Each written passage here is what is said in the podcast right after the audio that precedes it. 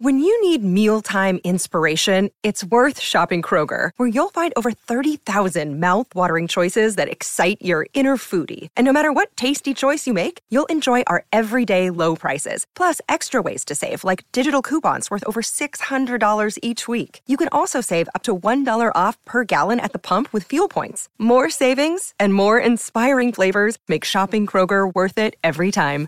Kroger, fresh for everyone. Fuel restrictions apply. E sera, sei finalmente sul divano, magari avvolto da una calda coperta, pronto per guardare un film, ma non riesci proprio a scegliere quale. Posso aiutarti io a trovare quello giusto per te. Sono Davide a letto e questo è Film sul divano.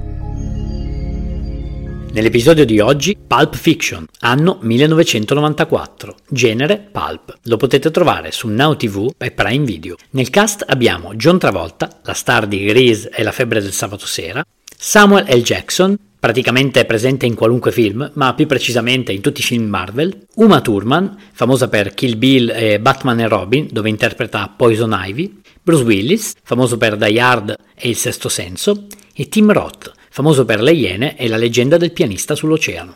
Mi sono dilungato nella presentazione del cast perché questo film ha davvero un cast stellare la crema della crema di Hollywood. Per iniziare la settimana dei registi, oggi vedremo Quentin Tarantino, uno dei miei registi preferiti, e come primo titolo il suo fiore all'occhiello. Il film non segue mai una linea temporale logica, né l'ordine dei fatti che accadranno. Ci saranno diversi scenari che ci faranno conoscere i personaggi. Si comincerà con Vincent Vega e Jules Winfield, due scagnozzi del boss Marcellus Wallace, che saranno impegnati a svolgere il lavoro sporco per il proprio capo. Conosceremo anche Butch Coolidge, un pugile a fine carriera che avrà qualche problemino per via dei suoi affari.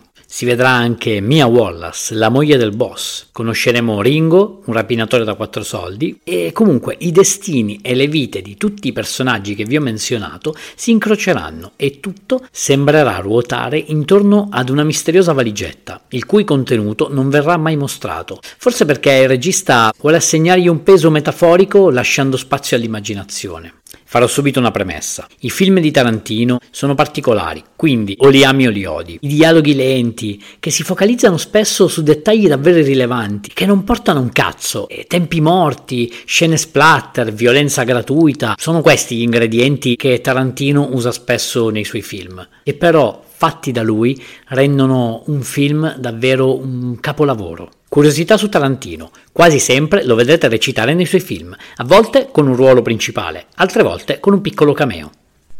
Ti è piaciuto questo episodio? Vorresti una puntata dove parlo di un film, regista o attore in particolare? Fammelo sapere cercandomi su Instagram, sono Film sul Divano. Rispondi, commenta e sarò felice di accontentarti. Ciao!